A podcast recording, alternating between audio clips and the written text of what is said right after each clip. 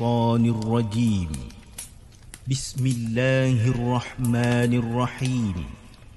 لو أنزلنا هذا القرآن على جبل لرأيته خاشعا متصدعا من خشية الله وتلك الأمثال نضربها للناس لعلهم يتفكرون. صدق الله العظيم.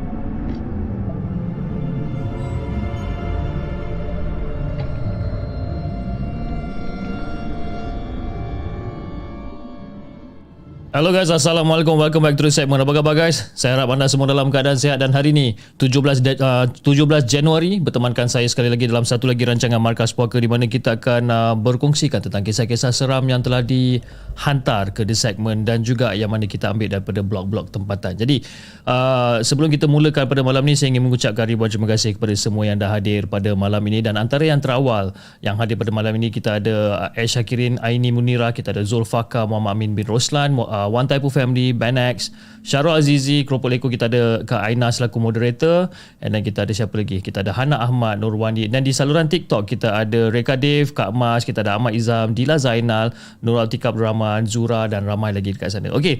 Uh, TikTok punya penonton uh, menyatakan bahawa uh, suara macam sedikit pecah. Okey. So macam mana sekarang? Sama ada sound dah okey ataupun masih dalam keadaan macam pecah-pecah sikit. Okay, cuba beritahu sikit. Uh, again, saya ingin memohon maaf kepada anda semua disebabkan kita mula sedikit lambat uh, pada pada malam ini disebabkan uh, anak saya yang kedua, uh, anak anak saya yang kedua ni dia tak berapa sihat. Tiba-tiba badan dia macam panas lain macam kan. And then saya decided untuk bawa dia pergi ke klinik lah pada dalam pukul 9.30 tadi. Tadi masa sampai kat klinik ramai sangat orang dan saya terpaksa tunggu lebih kurang dalam satu jam lebih ya, untuk bertemu dengan doktor. Dan uh, doktor check apa semua dan dia terpaksa ambil influenza test dan uh, tak tahu sama ada uh, result tu positif atau negatif tapi kita tengah tengah apa tengah standby lah kan kalau katakan uh, result dia positif dan kita kena ada buat rawatan susulan dan sebagainya okey jadi okey malam ni uh, kita ada lebih kurang dalam 6 7 cerita kalau sempat untuk kita bacakan pada malam ini. Okey. Uh, dengan kisah dia yang pertama untuk malam ini sebagai pembuka tirai kisah yang dikongsikan oleh Mars. Jom kita dengarkan.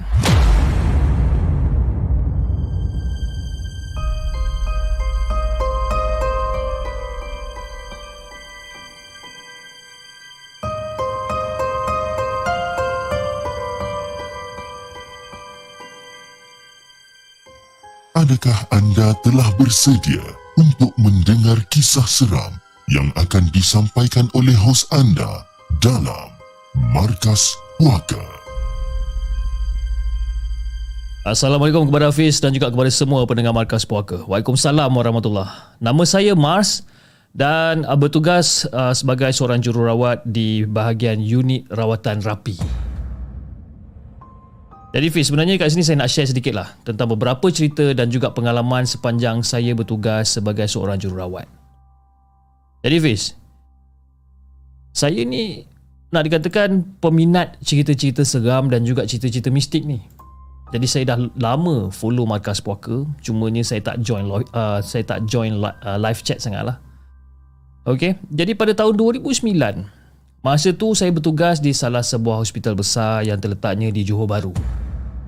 Dan saya bertugas di ward perubatan perempuan. Dan masa tu saya tengah mengandungkan anak tunggal saya ni. Dan masa tu saya tinggal seorang-seorang kat ruang sewa dekat Taman Kempas. Suami saya pula masa tu dia tengah uh, sambung belajar dekat Ulu Kinta Perak. Jadi Fiz, pada waktu tu usia kandungan saya ni lebih kurang dalam 6-7 bulan lah kan? dan saya ni bertugas shift petang pada hari tersebut. Dan kebetulan juga pada petang tu memang banyak kes yang masuk lah.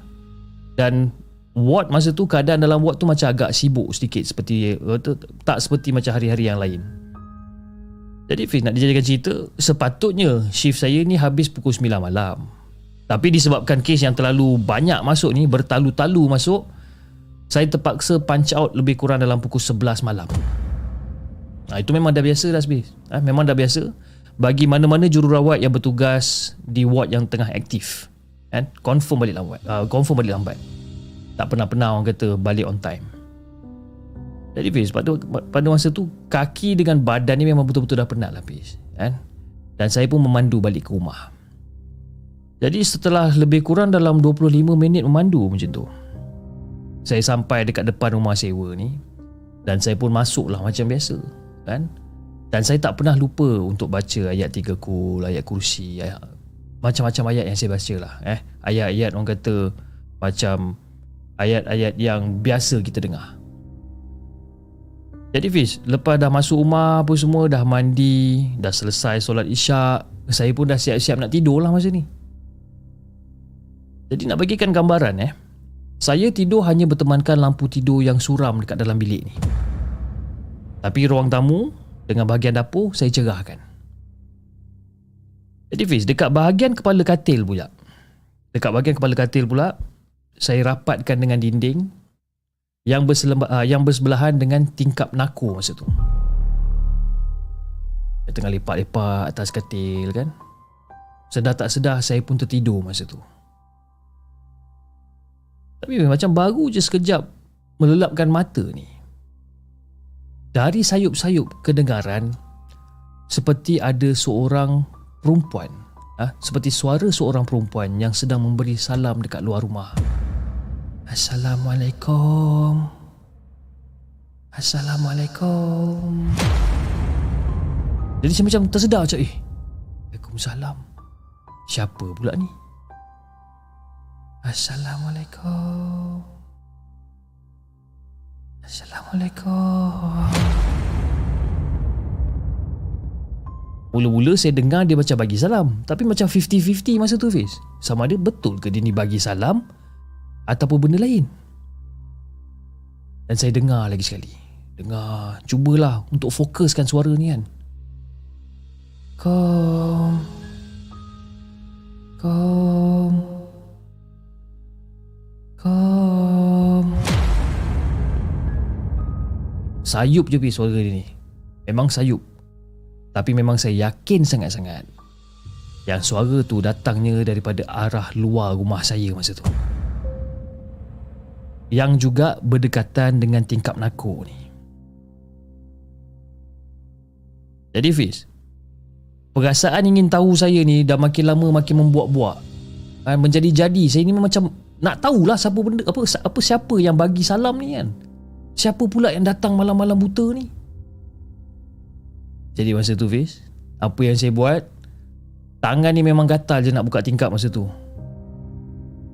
Tapi dalam keadaan orang kata perasaan ingin tahu ni, tiba-tiba perasaan tu dia bertukar menjadi satu perasaan yang sangat tak senang Fiz. Dada saya masa tu, ha? Berdegup kencang masa tu jantung saya masa tu. Kan bulu roma masa tu dah start dah meremang masa tu. Jadi masa tu Fiz saya kuatkan semangat saya bangun saya buka lampu bilik. Buka. Dan masa tu saya tengok jam dekat handphone. Ish. Dah pukul 3 pagi. Pukul 3 pagi tau. Jadi apa yang saya buat? Saya ambil surah yasin dan saya pun ambil Al-Quran juga. Saya letakkan dekat sebelah bantal dan saya tekapkan uh, saya lekapkan surah Yasin tu dekat dada saya masa tu. Dan malam tu Fiz, saya langsung tak boleh tidur sampai ke subuh. Jadi untuk pengetahuan Hafiz dan juga pengetahuan semua geng-geng markas puaka, pesan orang-orang tua untuk kami jururawat yang bekerja shift ni. Kalau masa mengandung, dipesankan untuk meletakkan pin yang bertutup atau biji ladi hitam dekat dalam poket baju. Dikatakan bahawa mungkin benda tu boleh mengelakkan benda-benda gaib ni ikut kita. Kan? Tapi janganlah kita letakkan kepercayaan yang penuh pada benda-benda tersebut lah. Benda tu sebagai ikhtiar aja, kan? Yang pasti kepercayaan sebenar kita pada Allah dan padanya jugalah kita memohon bantuan sebenarnya bukan benda lain. Sampai sekarang saya terfikir siapa yang bagi salam dekat saya malam tu. Kom. Assalamualaikum. Oh. Jadi itulah kisah yang saya nak kongsikan dengan Hafiz dan juga semua peruntuk markas puaka. Assalamualaikum.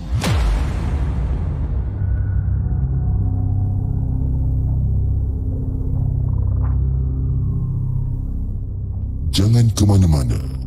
Kami akan kembali selepas ini dengan lebih banyak kisah seram.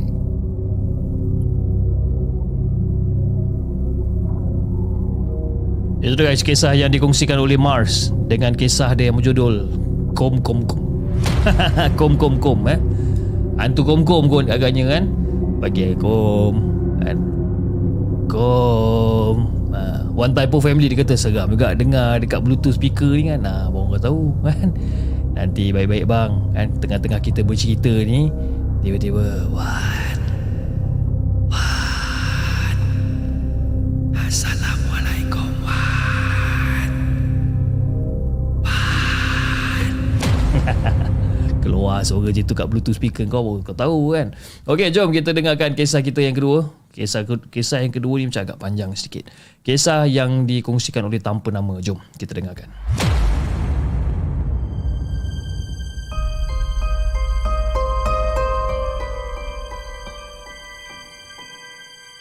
Nizam. Nizam. Adakah anda telah bersedia untuk mendengar kisah seram yang akan disampaikan oleh hos anda dalam Markas Puaka? Assalamualaikum dan salam sejahtera kepada semua pendengar Markas Puaka. Waalaikumsalam warahmatullahi Aku akhirnya membuat keputusan untuk berkongsi kisah kehidupan aku ni yang penuh dengan misteri sebenarnya. Aku anak perempuan tunggal dan mempunyai empat adik lelaki. Dan sejak kecil, aku ni memang dah mempunyai nama untuk diri aku sendiri. Tapi dekat sini, aku hanya dikenali sebagai aku lah. Aku tak nak bagi tahu nama aku yang sebenarnya siapa. Jadi Fiz, sebenarnya aku nak kongsikan sedikit tentang pelaris. Yes. Pelaris perniagaan. Ada bermacam-macam cara yang dilakukan sesetengah orang untuk mendapatkan kekayaan dan salah satunya adalah menggunakan ilmu hitam untuk melariskan perniagaan khususnya yang membabitkan makanan. Benda tu dah macam orang kata sebati dengan masyarakat kita ni. Jadi Fiz, ada satu hari tu aku dengan keluarga aku pergi ke sebuah restoran ni. Okay. Restoran ni bersih. Eh? Dan berada di tempat yang cerah. Tapi suasana dekat dalam kedai ni ataupun suasana dekat dalam restoran ni dia macam sentiasa suram. Seolah-olah lampu yang dina- dinyalakan ni ditutupi dengan kain. Ha, nampak tegang kedai ni. Tapi bila kita duduk dalam tu suram aja. Jadi Fiz kita orang ni menunggu agak lama jugalah sebelum pelayan menghampiri kita orang dan mendapatkan pesanan kita orang. Dan ketika tu, kami duduk di meja yang diletakkan di kaki lima kedai sebenarnya. Jadi, aku masa tu hanya memesan rojak ayam je aku minta. Jadi, uh, sementara menunggu makanan tiba masa tu, aku ni macam berasa resah tau. Seolah-olah diri kita orang ni diperhatikan. Rasa dia macam lain macam sikit. Jadi bila aku tak takut bila aku tanya makanan yang di, uh, makanan yang dipesan ni, Orang cakap tunggu sekejap Dah nak siap. Tunggu sekejap dah nak siap. Okeylah Jadi lebih kurang dalam 15 minit 20 minit macam tu menunggu pesanan makanan ni. Dan apabila tiba makanan yang dipesan Aku baca doa makan Dan rojak ayam yang tadi ni kelihatan cukup menyelerakan tu Secara perlahan-lahan berubah rupa Fiz. Macam mana rupa dia? Rupa rojak ni dia seolah-olah sudah dimakan dan kemudiannya dimuntahkan semula. Di mana segala bahan-bahan dah bercampur aduk dan cucur sayurnya juga berketul-ketul. Jadi bila aku nampak benda ni aku macam putus selera aku ni. Kan kembang tekak aku ni. Hati aku memang betul-betul rasa berat nak menyuap rojak dekat dalam mulut aku ni. Tapi memandangkan benda tu dah dipesan, sepatutnya ia dia patutnya dimakan lah. Aku hanya makan empat suap je bis. Kan? Dan tiba-tiba perut aku ni berge, bergelojak, bergejolak. Eh? Bergejolak? Apa berge, bergejolak? Tiba-tiba perut aku ni macam sakit dan juga terasa pergit lah. Jadi Fiz, tak lama beber, uh, tak tak berapa lama kemudian suami dengan anak-anakku selesai makan tapi aku nampak makanan mereka juga masih banyak bersisa. Dan masa tu suami aku berbisik dekat aku macam sayang. Sayang. Makanan kat sini tak sedap lah. Macam tak ada garam. Suami aku cakap macam tu. Jadi semasa menunggu suami aku membayar bil apa segala macam ni, aku bawa lah anak-anak aku ke tempat parking kereta. Dan masa tu aku dah kepala aku dah start pening-pening dah. Dan tak semena-mena pis aku muntah dekat situ juga. Muntah. Yes. Aku muntah banyak sangat masa tu. Tak padan dengan empat sudu rojak yang aku makan tadi. Jadi bila aku dalam keadaan macam tu suami aku berlari kejarkan aku ni, ha, mendapatkan aku ni. Dan aku masa tu tak mampu nak menahan diri aku tau. Aku terus muntah dengan nafas yang tersekat-sekat masa tu.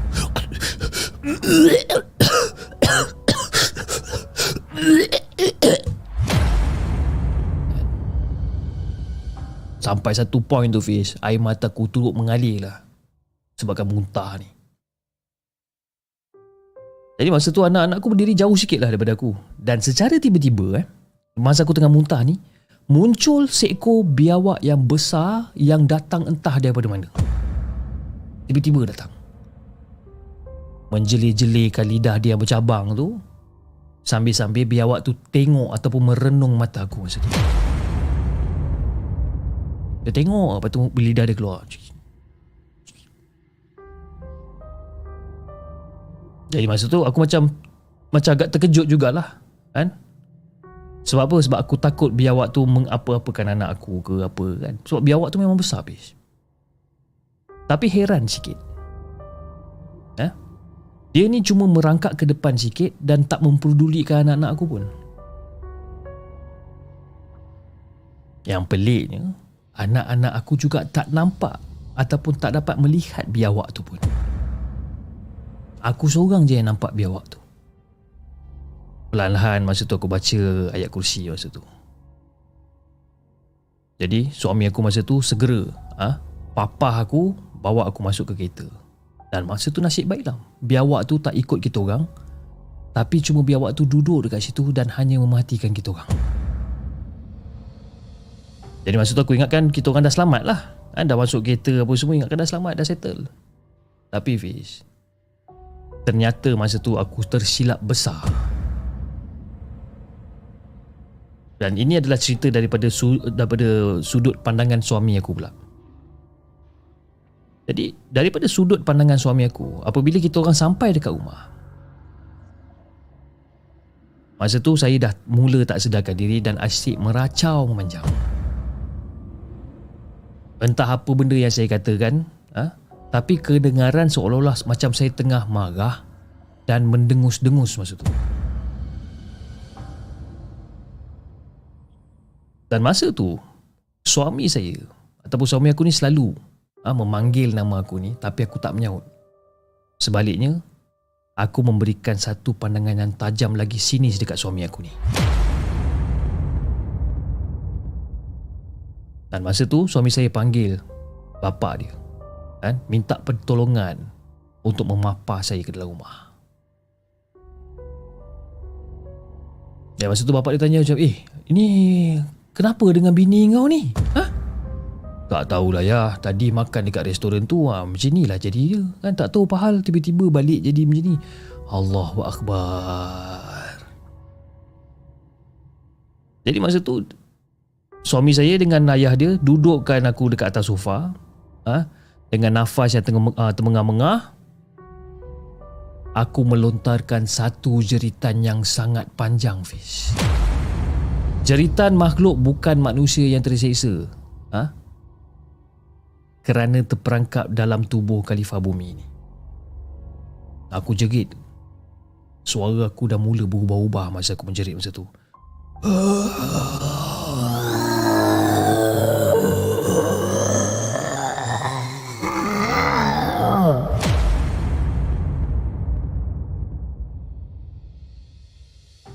Jadi bila dengar suara aku berubah-ubah macam tu, ayah aku mula.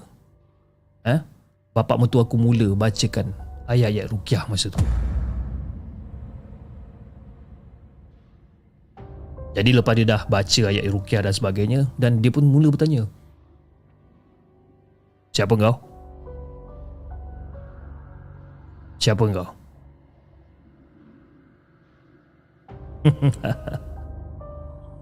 Hey, kenapa kau kacau kerja aku? Ha? Manusia bodoh.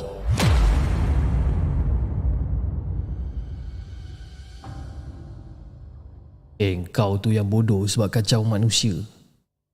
Dia tak kacau kau pun. Siapa cakap dia tak kacau aku? Ha? Dia kacau kerja aku.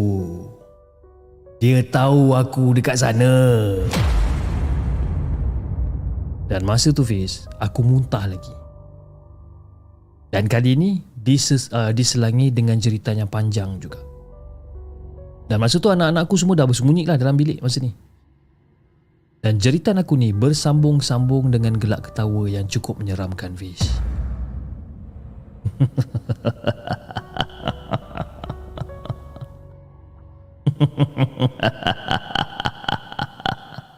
Manusia bodoh.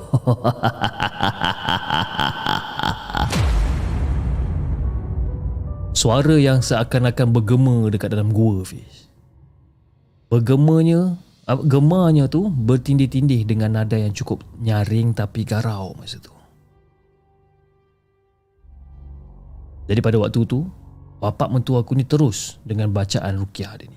Dia baca, dia baca, dia baca. Eh, kau keluar daripada badan anak anak menantu aku sekarang. aku takkan keluar daripada badan perempuan ni.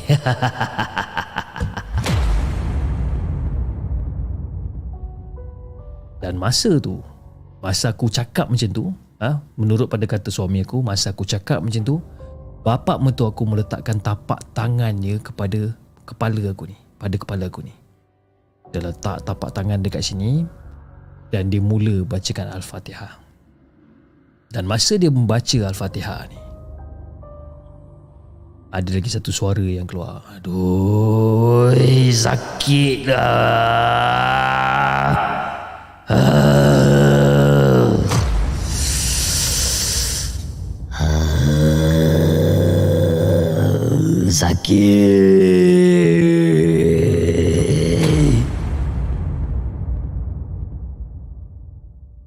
Dia mengerang kesakitan masa tu. Dan bapak mutu aku mula menarik sesuatu daripada kepala aku sambil meneruskan bacaan dia ni. Dan jeritan tu masih lagi kedengaran Fiz. Ya? Masih lagi kedengaran, masih lagi mengacau-kacau. Dan kadang-kadang wajah aku ni, menurut pada kata suami aku, wajah aku ni kadang-kadang berubah-ubah. Sekejap menangis, sekejap ketawa. Ha? Tapi dalam keadaan aku menangis dan ketawa tu, Mata aku ni ditutup dengan sangat rapat Fish. Dan aku menjelirkan lidah aku Dan lidah aku ni Lebih panjang daripada biasa Fish.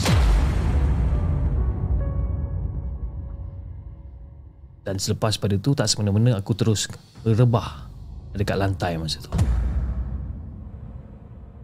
Jadi lepas aku dah sedar ni Fiz eh Aku ni macam bagaikan tersedar daripada mimpi ngeri yang panjang tu apabila melihat wajah penuh kerisauan dekat bapak mentua aku dengan suami aku ni.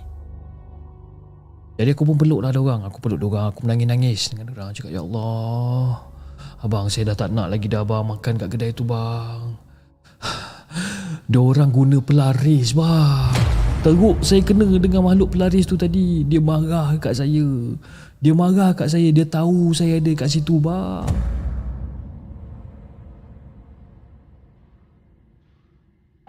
Dan masa tu bapak mertua saya terus tanyakan saya.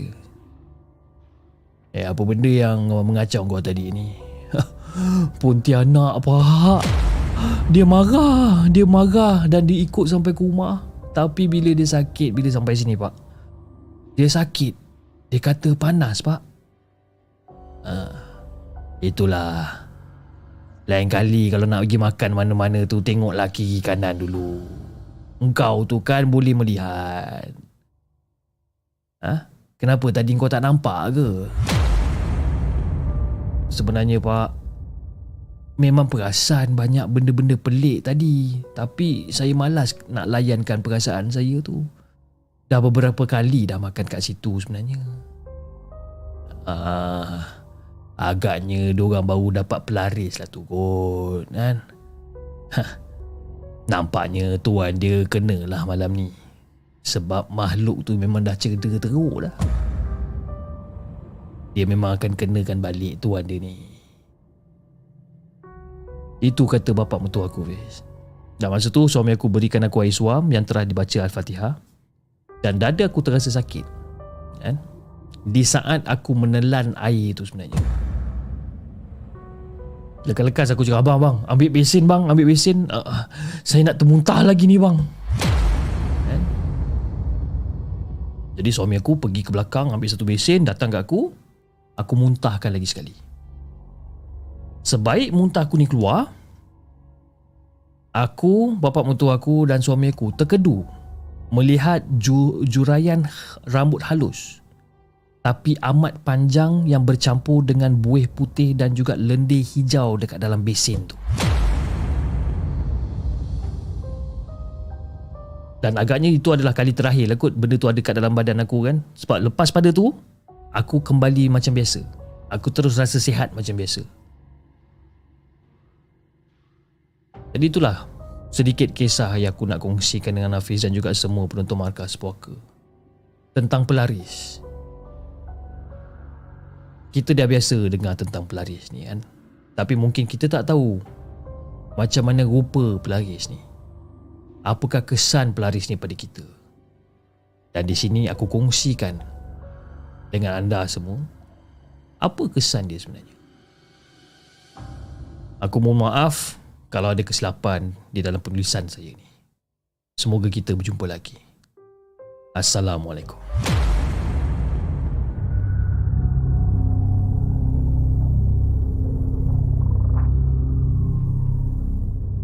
Jangan ke mana-mana. Kami akan kembali selepas ini dengan lebih banyak kisah seram.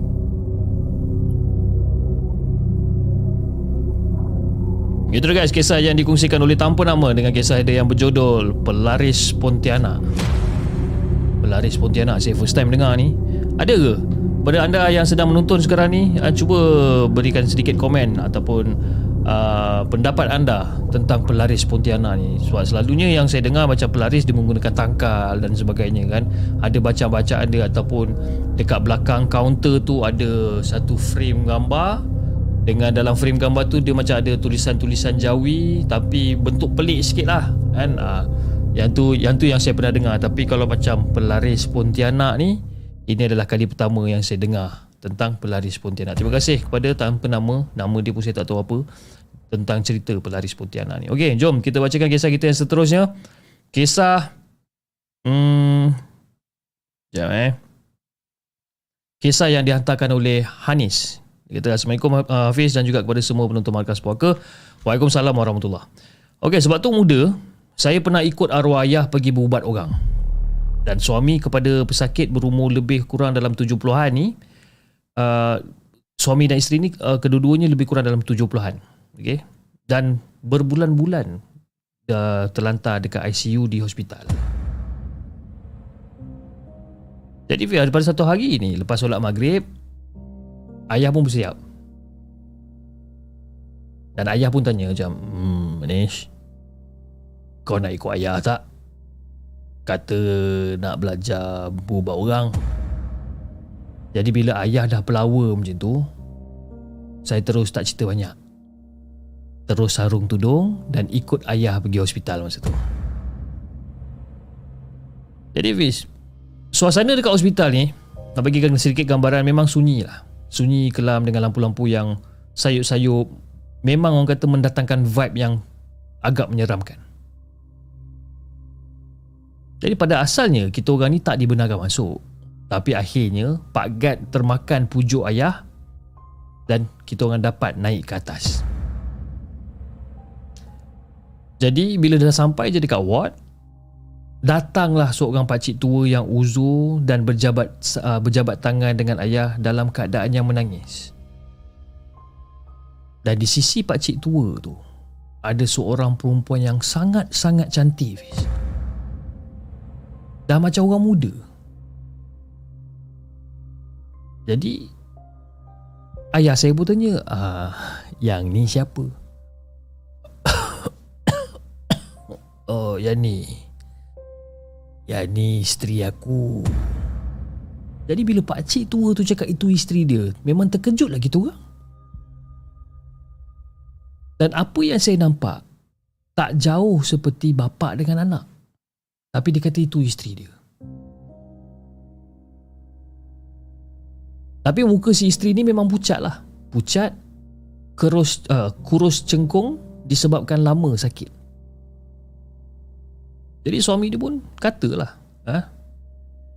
Kata Suaminya kata Eh suaminya kata uh, Dah pernah doktor cabut mesin hayat Yang wire-wire berselirat tu Pernah cabut Tapi Masih bernafas lagi Jadi Pak Cik tu menganggap bahawa isteri tu masih ada harapan lah untuk pulih sepenuhnya. Walaupun dia punya orang kata apa, dia punya life support tu dah dicabutkan, tapi dia masih hidup.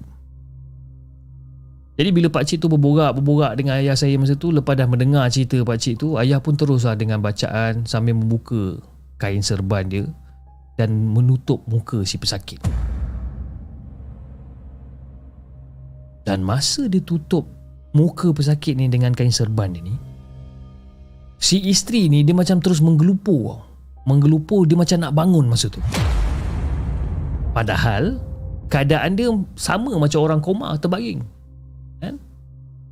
Dan si pak cik tu pun macam agak terkejut juga bila tengok isteri dia ni bergerak. Tapi bila tengok isteri dia bergerak macam ni kan tiba-tiba bila dengar isteri dia makin kuat mendengus makin bertambah tak keruan si pak cik ni. Ha? walaupun pesakit macam nak bangun daripada katil tapi seolah-olah berat ditahan di bahagian muka masa tu. Seolah-olah kepalanya ditekan oleh serban putih ayah.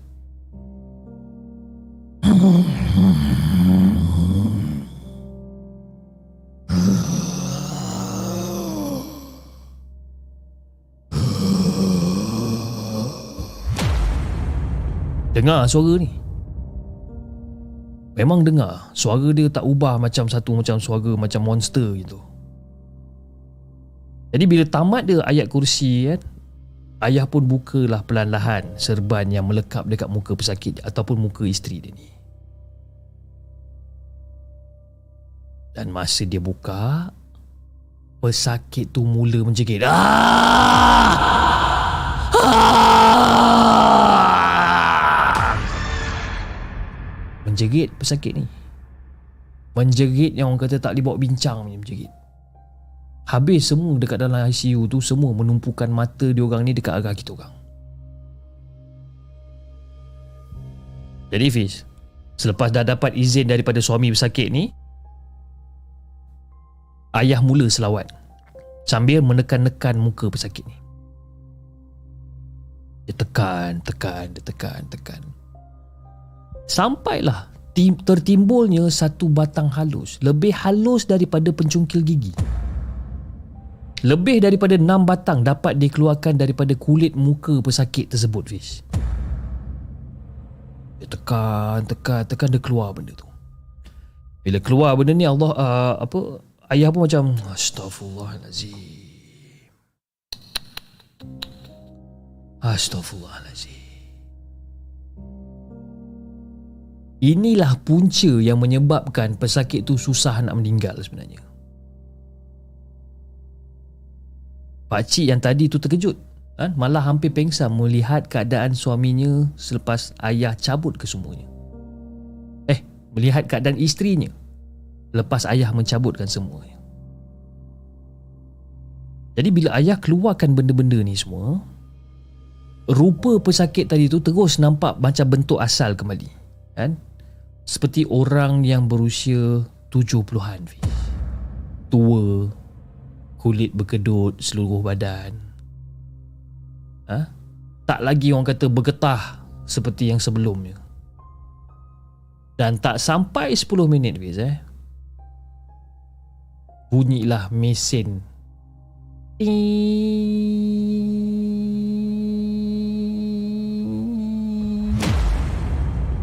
maka meninggallah pesakit tersebut dalam keadaan yang kurang menyenangkan bis. Jadi masa tu saya ada tanya ya, ya, apa benda yang ayah keluarkan tadi ya? Ha, kalau nak tahu, ini adalah susuk tulang babi. Bukan jalan cagang orang nak pakai benda ni. Bukan jalan cagang orang nak pakai dan permintaan benda yang melekat dekat badan si pemakai ni pun bukan calang-calang. Ha. Jadi kalau kamu nak tahu, ha, ini dia. Susuk tulang babi. Jadi macam itulah Hafiz Kisah yang aku nak kongsikan dengan Hafiz Dan juga semua penonton Markas Puaka Assalamualaikum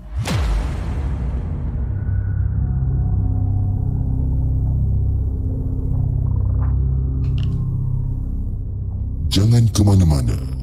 Kami akan kembali selepas ini dengan lebih banyak kisah seram.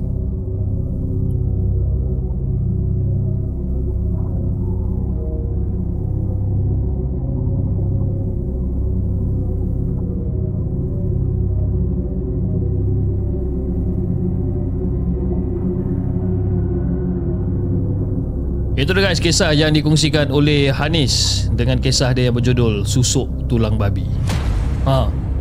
Susuk tulang babi eh. First time juga saya dengar ni. Selalu saya dengar susuk mas. Kan? Itu je lah yang saya dengar pun susuk mas kan. Tapi susuk tulang babi ni dia macam the next level lah rasanya kan. Susuk tulang babi. Lain macam ni. Okey, jom kita bacakan kisah kita yang seterusnya. Kisah yang dihantarkan oleh Ukena. Okey. Dia kata Assalamualaikum Hafiz dan juga kepada semua penonton di segmen Waalaikumsalam Warahmatullahi uh, Kisah ini berlaku awal tahun 2000 Aku yang bertugas sebagai doktor yang perlu melakukan postmortem pada mayat yang kemalangan mempunyai pelbagai kisah yang terpendam sebenarnya.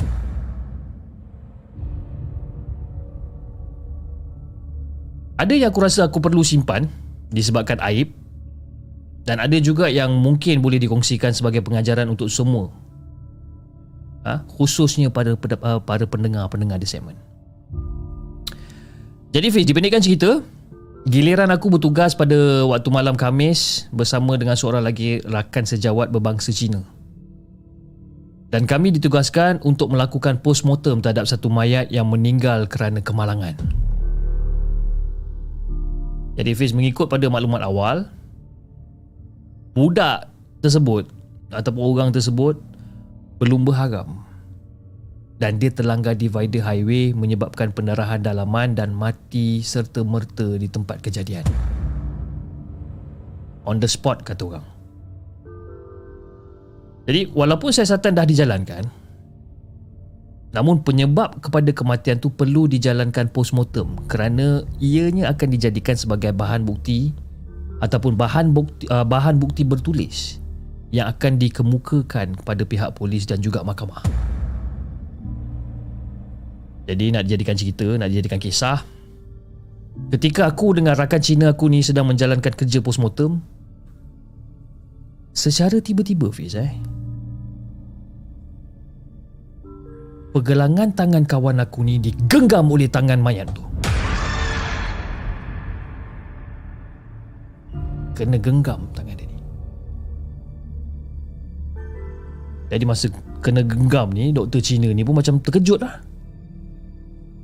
Dan aku ingatkan dia ni bukan jenis penakut. Sebab aku baru je ditukarkan ke bahagian ni Setahun yang lepas. Sedangkan kawan Cina aku ni Dah tiga tahun dah berkhidmat sebagai posisi yang sama ni. Jadi masa tu Aku berusaha untuk membantu melepaskan jari-jari mayat tersebut daripada pergelangan lengan doktor Cina tadi. Sampaikan apa, Bish? Sampaikan aku terpaksa cungkil lah jari-jari mayat ni. Tetap jari dia tu genggam kemas dekat pergelangan tangan orang Cina ni. Dan sampai satu tahap, Fiz, doktor Cina ni dia macam meraung menjerit disebabkan takut yang teramat sangat bis.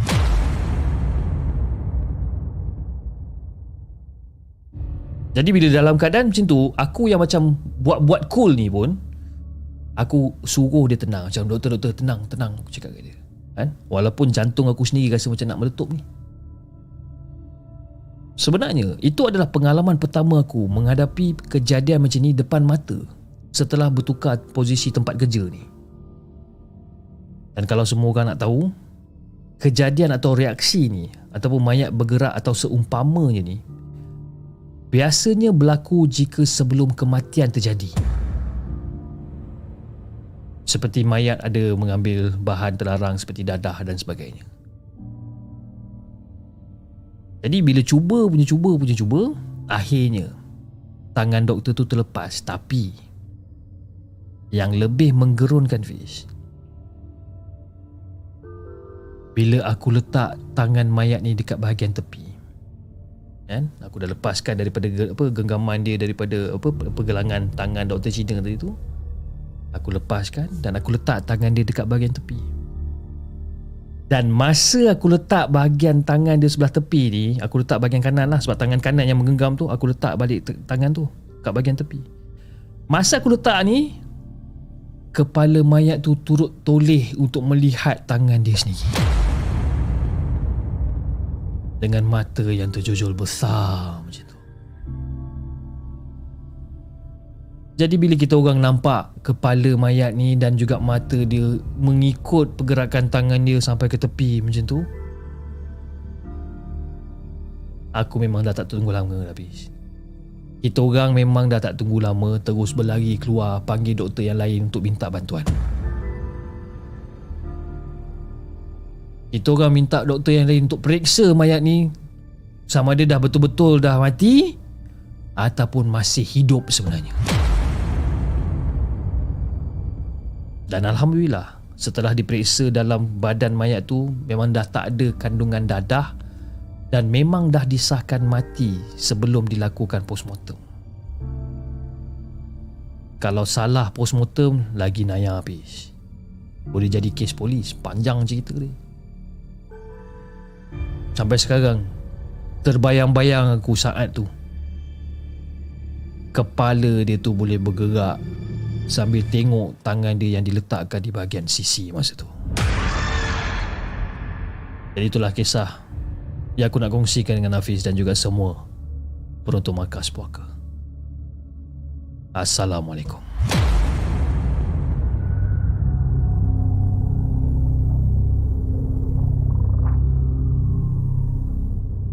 Jangan ke mana-mana. Kami akan kembali selepas ini dengan lebih banyak kisah seram. Eh, best lah cerita ni kan. Cerita yang uh, post-mortem ni. Saya baca cerita ni pun mengemang-gemang kan, Dia mengemang sebab apa bila yalah, Mayat tu tiba-tiba dia pegang tangan doktor tu ha, Lepas tu dia Kepala dia ditelingkan ke sebelah kanan pula Tengok tangan dia yang telah di, apa, Yang diletak pada apa pada bahagian sisi kan Uh, cuak oh, mantul lu cerita tu kan Memang best dan terima kasih kepada Ukena di atas penulisan uh, post mortem nama tajuk dia post mortem. Okey, jom kita bacakan kisah kita yang seterusnya. Kisah yang seterusnya ni macam agak panjang sedikit dan uh, banyak dialog lah cerita ni. Banyak dialog. Um, tapi aku tapi tapi saya saya cubalah, saya cuba sama ada tersesat ataupun tidak Kalau agak-agak saya tersesat lagi saya cut halfway je lah eh. Okey, jom kita dengarkan kisah yang kelima. Kisah yang tak ada nama. Kisah yang ber, berjudul Ketagih Jin Cinta.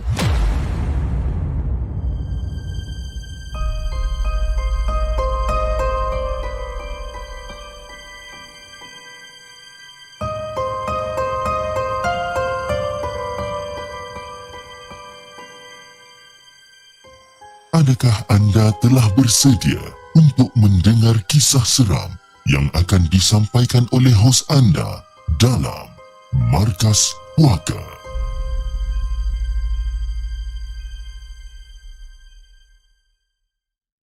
Ini aku punya.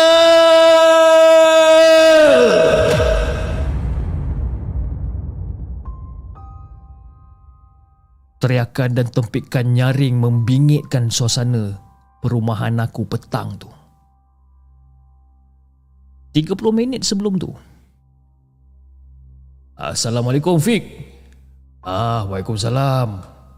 Dan aku pun membuka pintu sambil menjawab salam masa tu.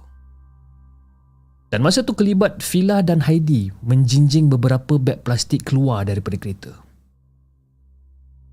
Mereka berdua ditemani ibu Heidi kali ni. Dan aku berjemputlah dua orang ni masuk rumah. Kan?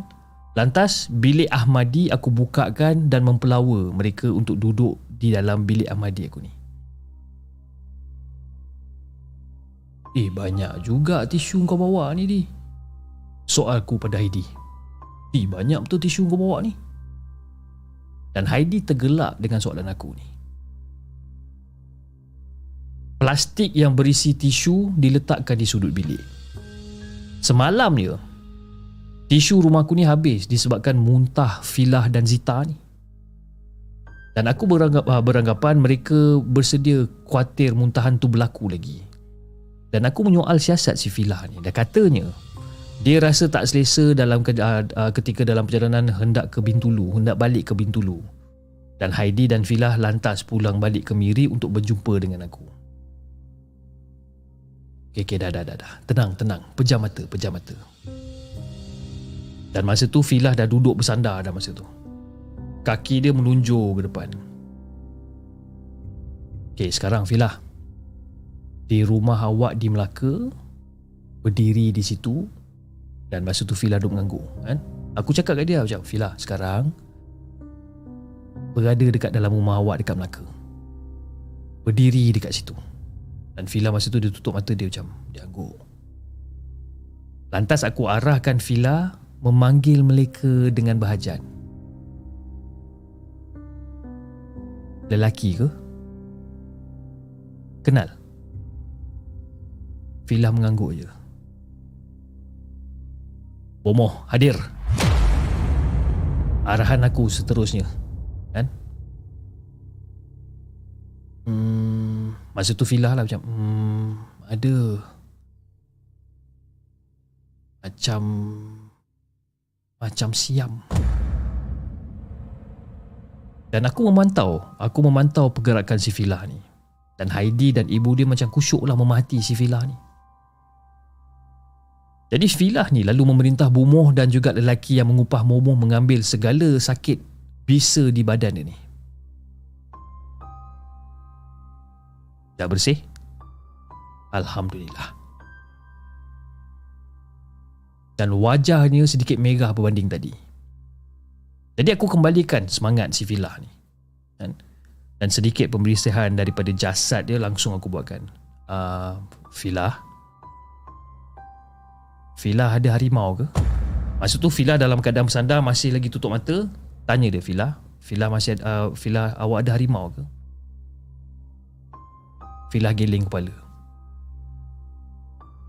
Filah betul ke ni Filah? Dan masa tu Filah diam je. Dia tak mengangguk, dia tak menggeling Dan Filah masa tu mengisyaratkan Ada sesuatu yang lalu dekat depan dia dengan tangan kiri dia. Dia mengisyaratkan macam tu. Ah, Apa tu Filah? Lalu je ha- harimau besar. Dan masa tu aku suruh Fila untuk sedar. Fila, ni saya nak tanya ni. Awak ada harimau Awak ada saka ke? Fila menggelingkan kepala dia uh, Awak ada darah Minang? Uh, ada? Nenek saya daripada Indonesia Kenapa ya? Now Menurut orang Suku Minang dari Indonesia ni tak jauh dari harimau Hatta silat mereka, silat mereka berunsurkan harimau pun jadi masa pada pada waktu tu bila dia cakap yang dia ada darah daripada Indonesia ataupun nenek dia ni berasal daripada Indonesia ni, aku langsung mengalihkan topik. Dan secara tiba-tiba, Fik, uh, Assalamualaikum. Eh maaf aku lambat sikit. Dan masa tu aku tolehlah ke arah pintu. Ha? Ayah Zita bersama isterinya dan anak dia um, uh, Umirah masa tu. Umirah ni bertudung hitam, berbaju putih dan berseluar putih. Dan masa tu Filah terus mengesot ke arah Heidi dan laluan untuk Umirah ke pula kali ni. Jadi si Umirah ni pun duduk. Dia duduk, dia lunjurkan kaki, dia tutup mata. Okey Umi. Umi pejam mata. Umi pergi kat tempat yang awak belajar ni. Dan si Umirah ni menganggukkan kepala. Okey panggil jin yang mengganggu awak. Dan masa ni Fiz, si Umi ni diam je. Dan dalam pandangan aku, Umirah duduk takut depan pintu bilik asrama dia ni. Dan jin pula di hadapannya tengah melutut. Dalam pandangan aku lah. Dan terus aku aku cakap balik dekat si Umi apa dekat si Umirah ni. Umirah jangan duduk. Diri. Jangan takut. Awak takut ke sekarang ni? Dan si Umira hanya mengangguk je. Dan wajah Umira ni hampir menangis. Okey Umira. Umi, rantaikan.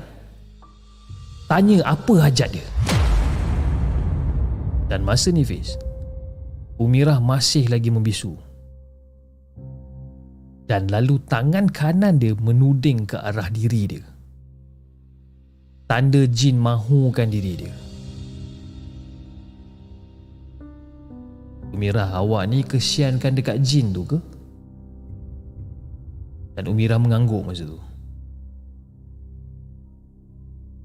Mau sakit tak? Umirah nak sakit ke tak? Jadi Fiz, keadaan jin tersebut seperti kam, uh, seperti kambing separuh manusia. Bertanduk, berbulu dan juga hitam. Umira tanam dekat lubang. Dan Umira masa tu mengangguk. Kan? Okey, Umira buka mata. Dan aku terus pandang serius kat wajah si Umira ni. Aku diam beberapa saat. Dan masa tu Umira tunduk dan melihat ke arah kanan dia ni. Dia tunduk Lepas tu dia macam pandang ke kanan gitu. Oh Mira awak betul dah lepaskan dia ke? Betul tak? Dia mengangguk Lepas tu Mira si menangis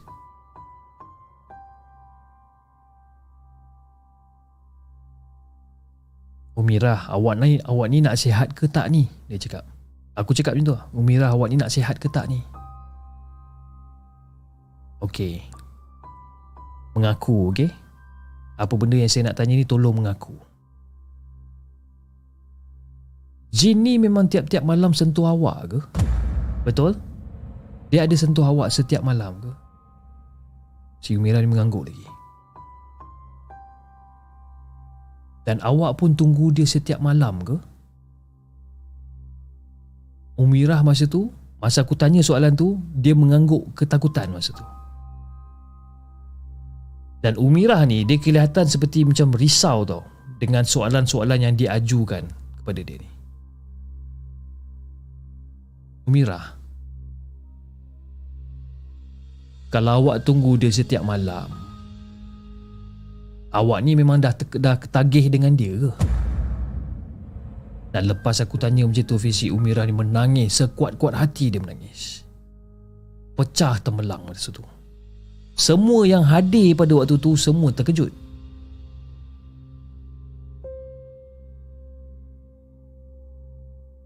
Dan bila dah jadi keadaan macam tu Aku pun terus cakap balik dekat Umira Tapi sebenarnya aku nak bercakap dengan Jin tu. Eh hey, kau keluar Jin. Kau keluar sekarang. Kau kan dah ada bini. Apa hal pula kau tiap-tiap malam kau nak tidur dengan budak ni? Dan masa tu Umira terus duduk tegak Dengan mata dia yang merah. Umira ni aku yang punya Umira ni aku yang punya.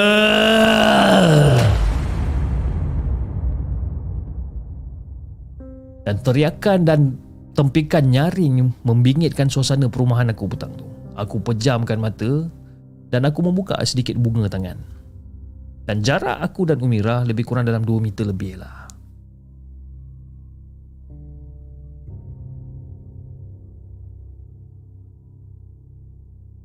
Dan lepas pada tu Aku terus cakap Buka kemaluan dia.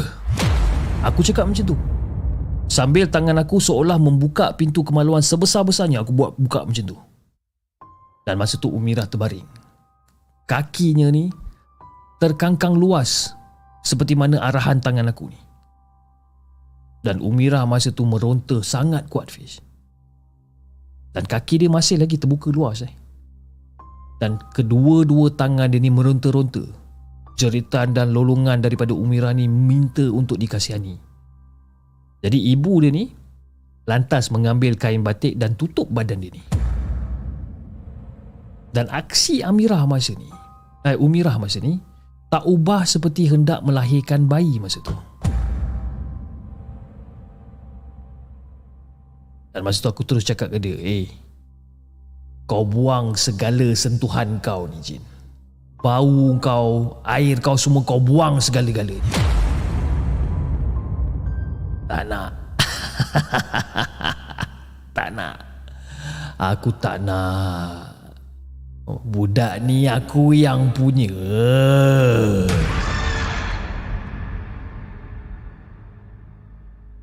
Kalau kau tak nak juga aku akan bunuh kau malam ni juga. Jangan, jangan. Umira ni aku yang punya.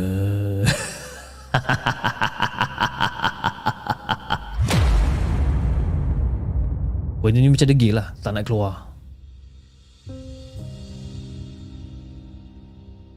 Jadi si Fik pun cakap juga, cakap, Fik, Benar cakap kau Fik kan? Perasan juga kaki si Umira ni biru lebam-lebam sebelum ni kan? Dan masa tu Mak dia mengangguk perlahan. Oh si Jin ni Banyak betul kau ni buat dekat si Umira ni Jin. Hah? Semua tempat kau tanam ni.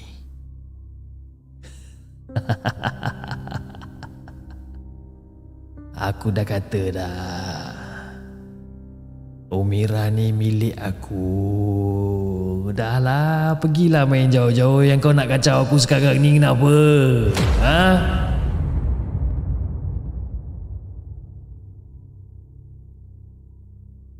Dan selepas pada tu Fiz, aku tukar taktik. Taktik yang lebih kasar sebenarnya. Taktik yang menyatakan bahawa aku nak buat jin ni sakit. Keadaan aku masa tu, aku di sini, Umirah lebih kurang dalam 2-3 meter dekat depan aku dan tangan aku ni seolah-olah macam menggenggam sesuatu. Aku genggam sekuat-kuat hati dan secara tiba-tiba si Umirah ni ataupun jin yang berada dekat dalam badan Umirah ni tiba-tiba, "Hui, sakit ah, apa benda yang kau buat ni? Ha, sakit." Kau nak keluar ke kau tak nak keluar sekarang? Sebelum aku potong Lebih baik kau keluar sekarang juga Dan pada waktu tu, si jin tersebut menangis-nangis, merayu-rayu agar dilepaskan. Dan aku berkata balik dengan si jin ni, Baik, kalau kau nak aku lepaskan, kau janji dengan aku, kau akan tinggalkan budak ni. Kau janji dengan aku. Kalau tak, aku akan potong segala-galanya. Ah, okey, okey, okey, okey. Aku janji, aku janji. Jangan jangan kau apa-apakan aku. Jangan kau apa-apa sakit. Aku janji, aku janji. Aku akan keluar, aku akan keluar. Jadi selepas benda semua dah tamat, semua dah reda, bertanya pada Umira ni kan, macam mana benda ni boleh jadi macam ni kan? Dan menurut pada Umirah juga, semenjak balik jogging lewat maghrib satu hari di taman kolej dia ni, dia seolah-olah terasa macam ada orang yang mengikuti dia ni. Sehingga kan merasa benda tersebut bersama dengan dia setiap malam. Jadi Fish, kata orang benda ni ketagihan jin asyik ataupun jin cinta ni. Dan aku juga sempat berpesan lah pada si Umira ni jaga solat jangan keseorangan bila tengah berjoging dan sebagainya. Apatah lagi balik lewat daripada jogging kan?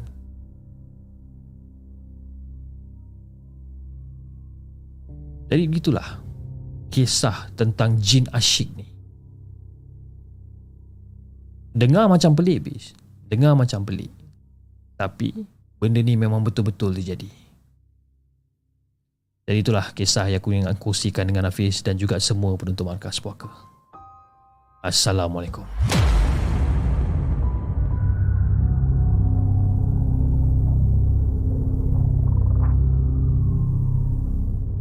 Jangan ke mana-mana. Kami akan kembali selepas ini dengan lebih banyak kisah seram. Itu guys, kisah yang kelima, kisah yang dikongsikan oleh Syafiq Fatih. Ha, Syafiq Fatih dengan kisah dia yang berjudul Ketagih Jin Cinta. Ha. Kan? Lain macam macam cerita dia kan. Uh, harap-harap kita tak ada budak-budak bawah umur eh? Tapi macam saya katakan lah eh, uh, Rancangan Markas Puaka kita, Saya dah letak disclaimer awal-awal Sesuai untuk tutorial 18 tahun ke atas kan? Tapi itulah Kita pun buat rancangan dekat dalam channel YouTube kan Jadi kita pun tak dapat nak elak benda-benda macam ni Anyway Cerita dia agak menarik. Uh, mungkin ada yang faham mungkin ada yang tak faham. So okay basically cerita dia adalah uh, budak ni ataupun uh, aku dekat dalam cerita ni adalah seorang macam perawat lah. Lebih kurang macam perawat apa perawat perubatan Islam dan sebagainya. Dan datanglah seorang budak bernama Umirah ni yang terkena gangguan. Gangguan jin ni lah jin asyik ni lah. Jadi bila dah jadi benda macam ni dan budak perempuan si Umirah ni pula macam dia tak kisah benda ni pun kan? Tiap-tiap malam menunggu-nunggu orang tu datang kan? Dan sebagainya. Dan sampailah di orang kata dikantoikan oleh tukang perawat ni lah. Di mana memang benda tu duduk dekat dalam badan dia dan cuba untuk untuk bersama dengan si Umira ni you know? Ha, jadi itu itu cerita dia. Dan uh, akhirnya uh, di orang kata di pengakhir ceritanya tu uh, tukang perawat ni berjaya untuk ugut benda ni untuk keluar daripada badan si Umira ni. Kalau tidak dia akan potong potong apa? Potong tu lah kan? Dia akan potong supaya benda tu tak akan dapat buat apa-apa lagi. Dan si jin ni berjanji yang dia tak akan datang balik kerana dia tak nak benda dia ni dipotong. Okay, alright guys. Jom kita bacakan kisah kita yang seterusnya. Kisah yang dihantarkan oleh Mat Ali. Jom kita dengarkan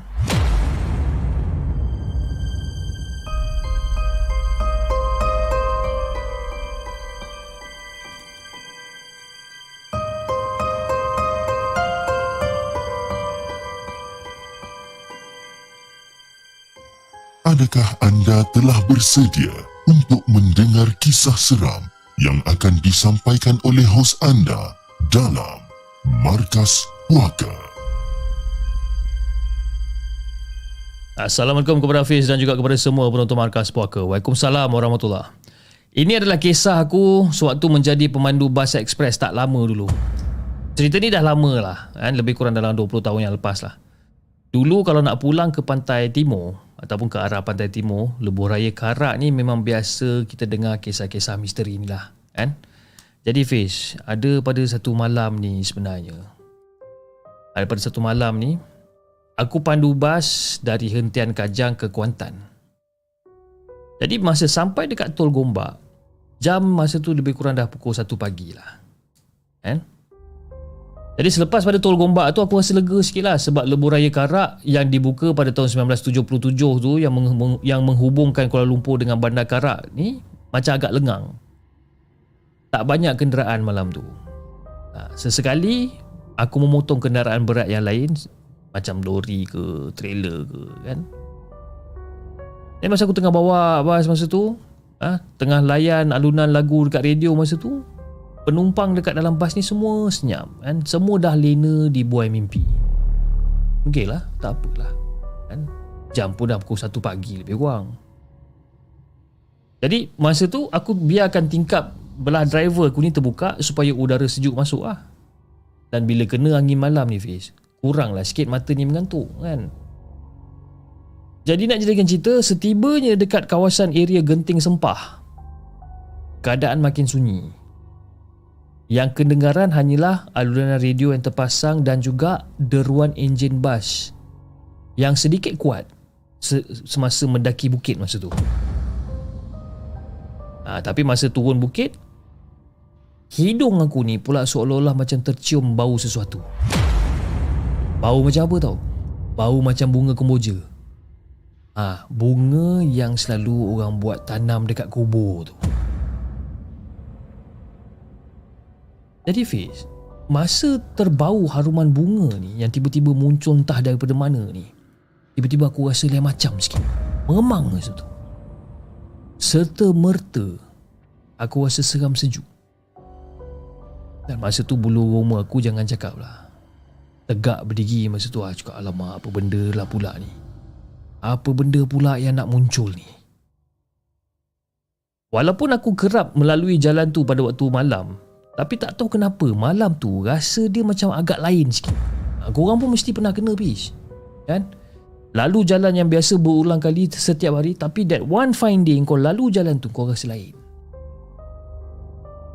Pernah seseorang rakan atau pernah seorang rakan menceritakan bahawa semasa melalui laluan tu dia ditumpangi seorang wanita berbaju putih sebelum gaib secara tiba-tiba. Ada juga rakan yang pernah disakat wanita yang terbang melayang. Macam-macam lagi. Kan?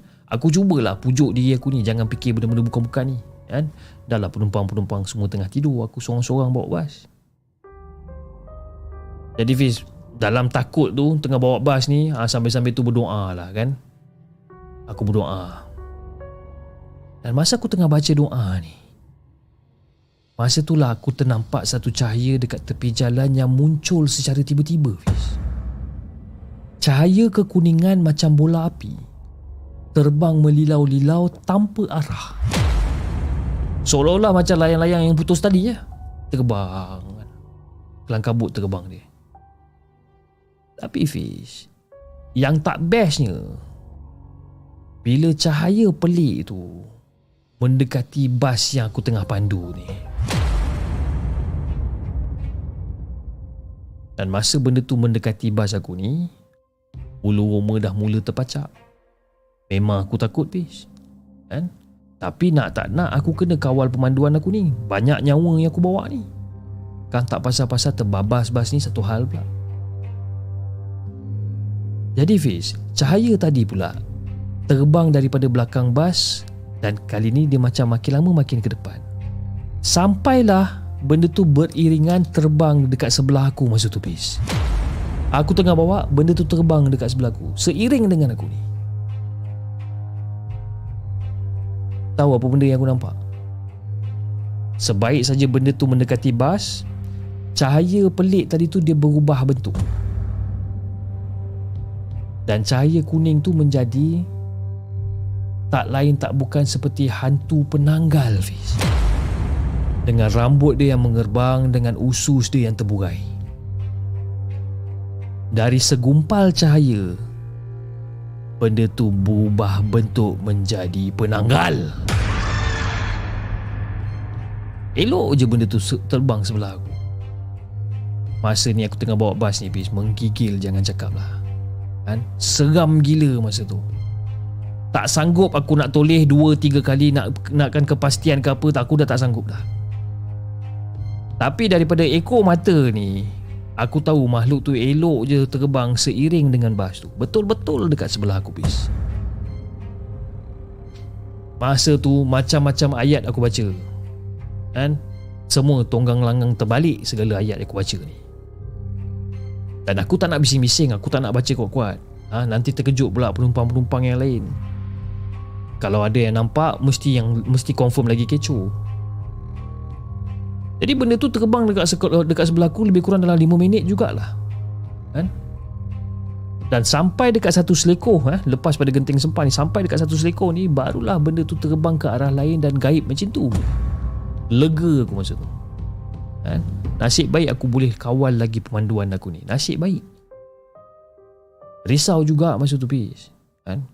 Kalau kata tak mampu nak kawal rasa panik tu kan Silap hari bulan boleh terbabas bas ni Jadi itulah Antara pengalaman yang aku nak kongsikan dengan Hafiz dan juga semua penonton markas poker Tentang pemanduan aku dekat lebuh raya karak ni Sekarang Aku tak tahu sama ada lebuh raya karak ni masih lagi berhantu macam dulu ataupun dah okey dah.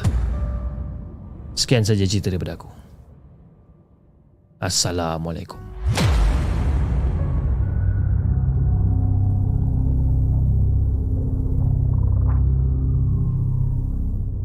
Jangan ke mana-mana. Kami akan kembali selepas ini dengan lebih banyak kisah seram.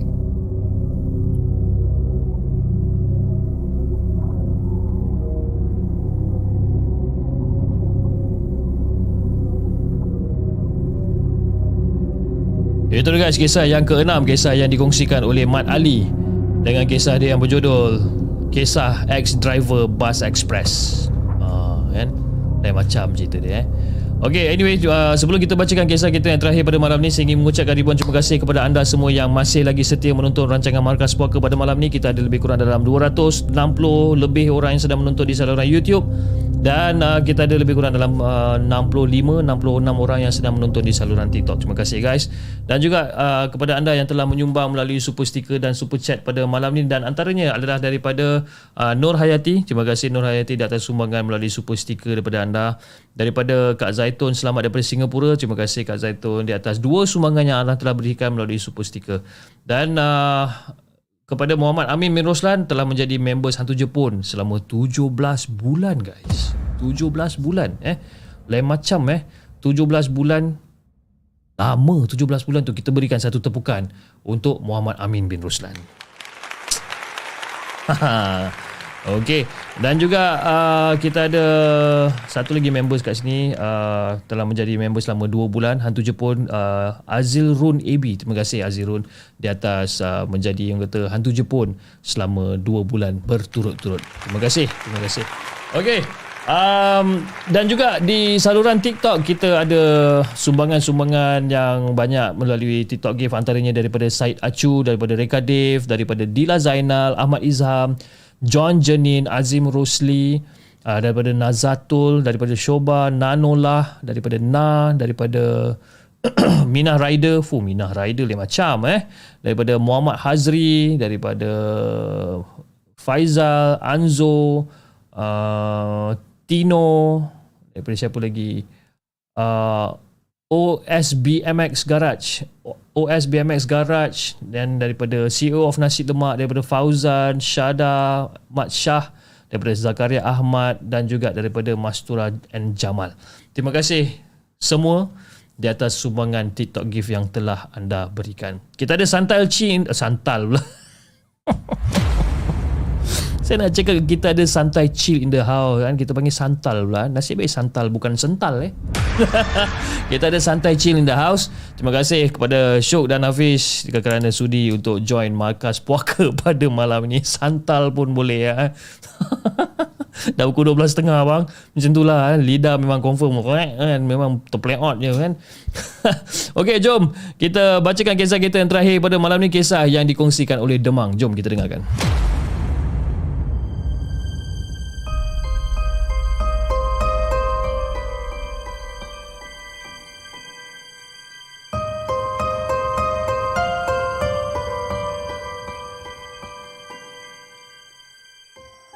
Adakah anda telah bersedia untuk mendengar kisah seram yang akan disampaikan oleh hos anda dalam Markas Puaka? saya, saya minta maaf kepada Syuk dan juga Hafiz dan santai chill jangan saman saya tu kan tak mampu saya nak bayar Okey, jom kita bacakan kisah kita yang terakhir pada malam ni. Okey. Uh, Assalamualaikum kepada Hafiz dan juga kepada semua penonton The Segment. Waalaikumsalam warahmatullahi Okey. Hotel penginapan di Aziziah yang dihuni oleh saya dan 200 lagi jemaah daripada Malaysia terus menimbulkan tanda tanya dan juga kekalutan. Walaupun saya dan jemaah sebilik merahsiakan pengalaman yang menakutkan yang pernah dilalui, namun kisah sepasang suami isteri ni menggemparkan jemaah-jemaah yang lain.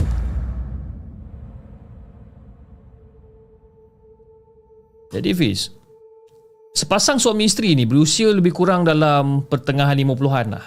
Ha? Daripada Selangor, dia orang ni kelihatan seiring, uh, sering berdua tau. Ke mana-mana dia orang pergi ni. Berdua je. Jadi si suami ni pula, dia macam pendiam sikit dan sering kelihatan tak sihat.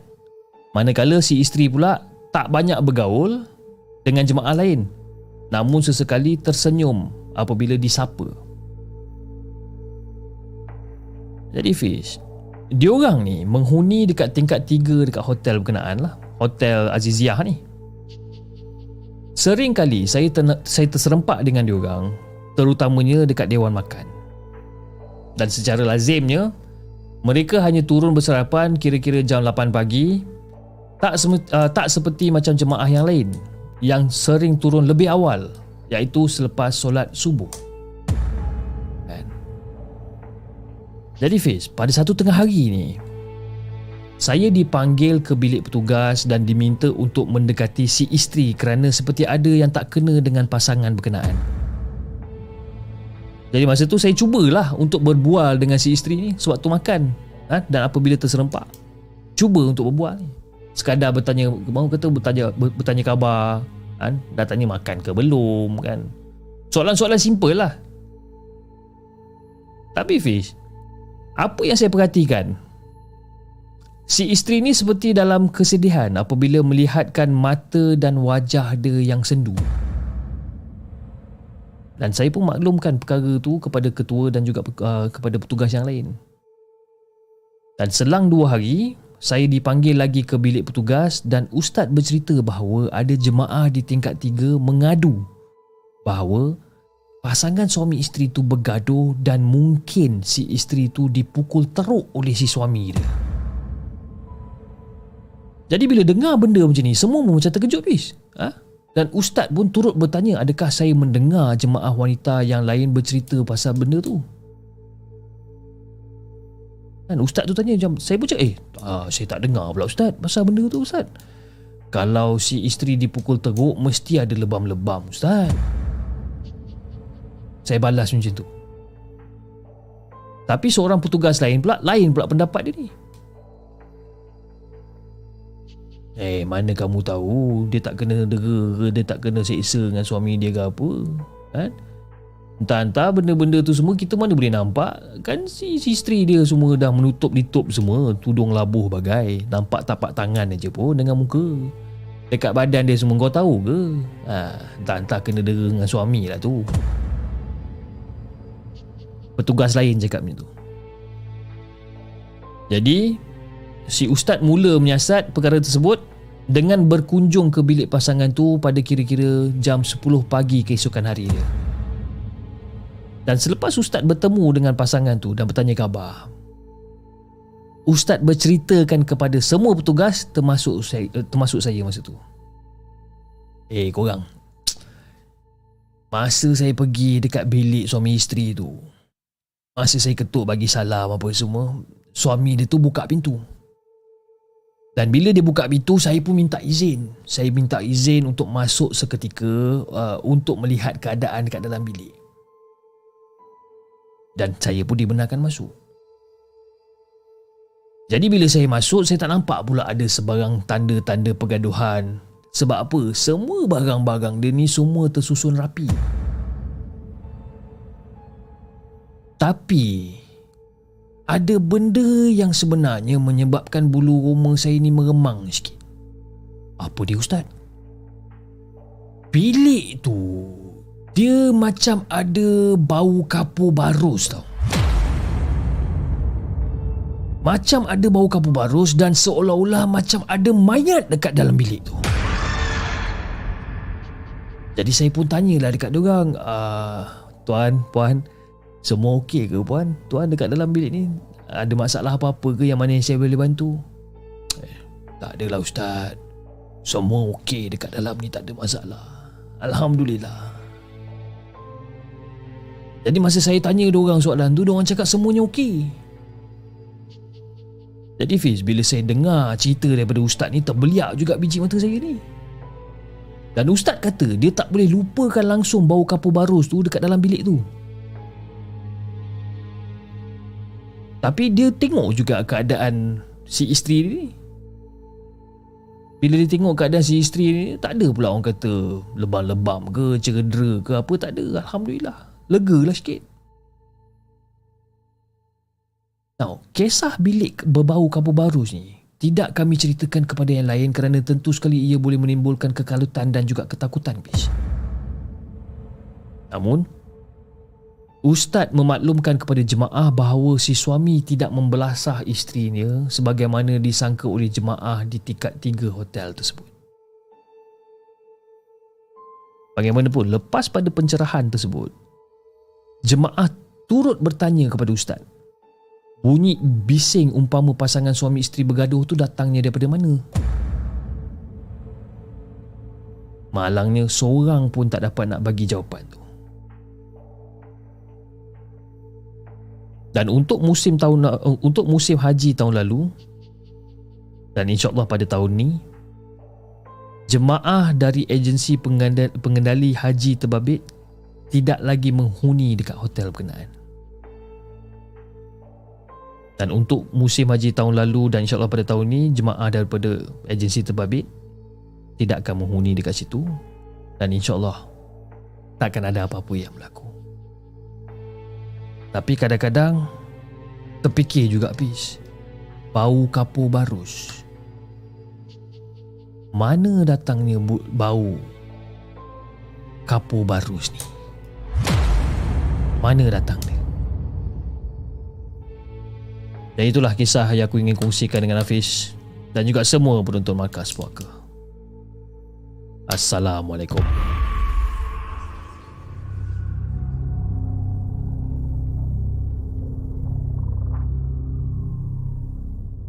Jangan ke mana-mana. Kami akan kembali selepas ini dengan lebih banyak kisah seram.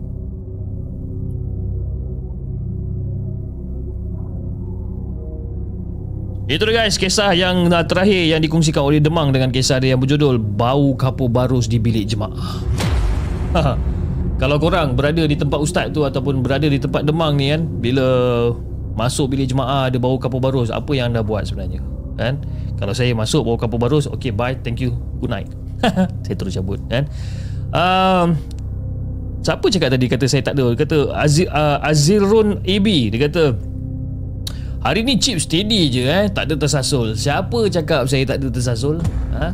Sedangkan santai chill Saya cakap santal. Ha, Kau? Santal chill. Gila-gila punya. Oh Muhammad Ridwan. Ui chip lambat habis ni kan? Hari ni Memang lambat habis hari ni. Disebabkan saya pun mula lambat Pukul 11 baru saya start kan? Itulah dia. Ha, Tak puas lah chip. Cepatlah habis kan? Jangan kita dah bersiaran Selama 1 jam 30 minit dah Sekarang ni kan? Kalau saya Terima kasih je lah kan? Belah terus Ma, Cip takut pula rasa dengar semalam malam kan. Semalam malam-malam ketuk pintu. Ha, baik-baik ha. Orang ketuk pintu. Tok tok tok tok tok tok tok. Tok tok tok tok tok tok. Assalamualaikum. Jaga-jaga. Dan uh, slam slamo chip anak dah okey ke? Anak saya masa saya balik tadi pun uh, saya terus uh, suruh dia naik atas suruh dia rehat kan? So kita tengoklah keadaan dia macam mana besok sama dia okey ke tak. Dan saya harap dia tak ada orang kata positif influenza. Sebab once dia positif dan problem bagi saya disebabkan ya, saya anak ramai anak 3 4 orang. Jadi of course kita kena sanitize rumah kita nak kena quarantine dia dan sebagainya. Dan itu susah sikit lah saya nak buat. Terima kasih kepada uh, Beto Beto di atas sumbangan anda melalui TikTok gift pada malam ni. Nah, hantar bola lah, hantar love you lah, I love you too kan. nah, daripada Easy Hunter, terima kasih Easy Hunter di atas sumbangan daripada anda. Okay, uh, insyaAllah besok hari apa? Ha? Besok hari Rabu. Besok macam biasa, kita akan bermula jam 11 malam uh, dengan lebih banyak kisah-kisah seram yang kita nak ketengahkan pada malam ini. One Typo Family, Alhamdulillah. Saya first time nampak awak tonton rancangan Markas Puaka sampai pukul 12.40. Mata anda masih segar dan masih belum tidur lagi. Alhamdulillah. okay. Cip, lagi satu cerita. Jangan fake kan. Kita belanja insyaAllah besok fake. Okay. Saya bukan tak nak sebab sekarang pun dah pukul 12.43. Saya kena attend kepada anak saya. Saya kena make sure yang dia okay. You know, dia tak dia tak dia, one thing about anak saya yang lelaki yang nombor dua ni dia bila time dia sakit bila time dia badan tak selesa badan dia tak sedap dia cari bapa dia. Tapi bila badan dia sedap dia tengah happy-happy dia cari mak dia. Kan? Nak buat macam mana? Kan? Kuyu-kuyu dah tapi tadi pergi basuh muka banyak kali dah kan? Jangan basuh muka. Kau bayangkan eh? Basuh muka ni basuh muka cik, cik, cik, cik, basuh kau tu basuh kan tapi masa kau basuh kau of course kau tengah pandang cermin kan? Pandang cermin tengah basuh muka kan? Lepas tu tengok bilik-bilik cermin. Lepas tu bila kau basuh lagi sekali yang reflection dekat dalam cermin tu dia tengok kepala kau yang tengah basuh muka ni meremang cerita pasal benda tu kan? Okey okey okey. Cukup cukup. Cukup dengan cerita-cerita yang mengipik pada malam ni. Insyaallah kita akan jumpa lagi pada malam esok jam 11 malam dengan lebih banyak kisah seram yang kita nak ketengahkan kepada anda di saluran TikTok. Jangan lupa tap tap love dan follow akaun Markas Puaka dan anda di saluran YouTube. Jangan lupa like share dan subscribe channel Segment. Dan insyaallah kita akan jumpa lagi on the next coming episode. Assalamualaikum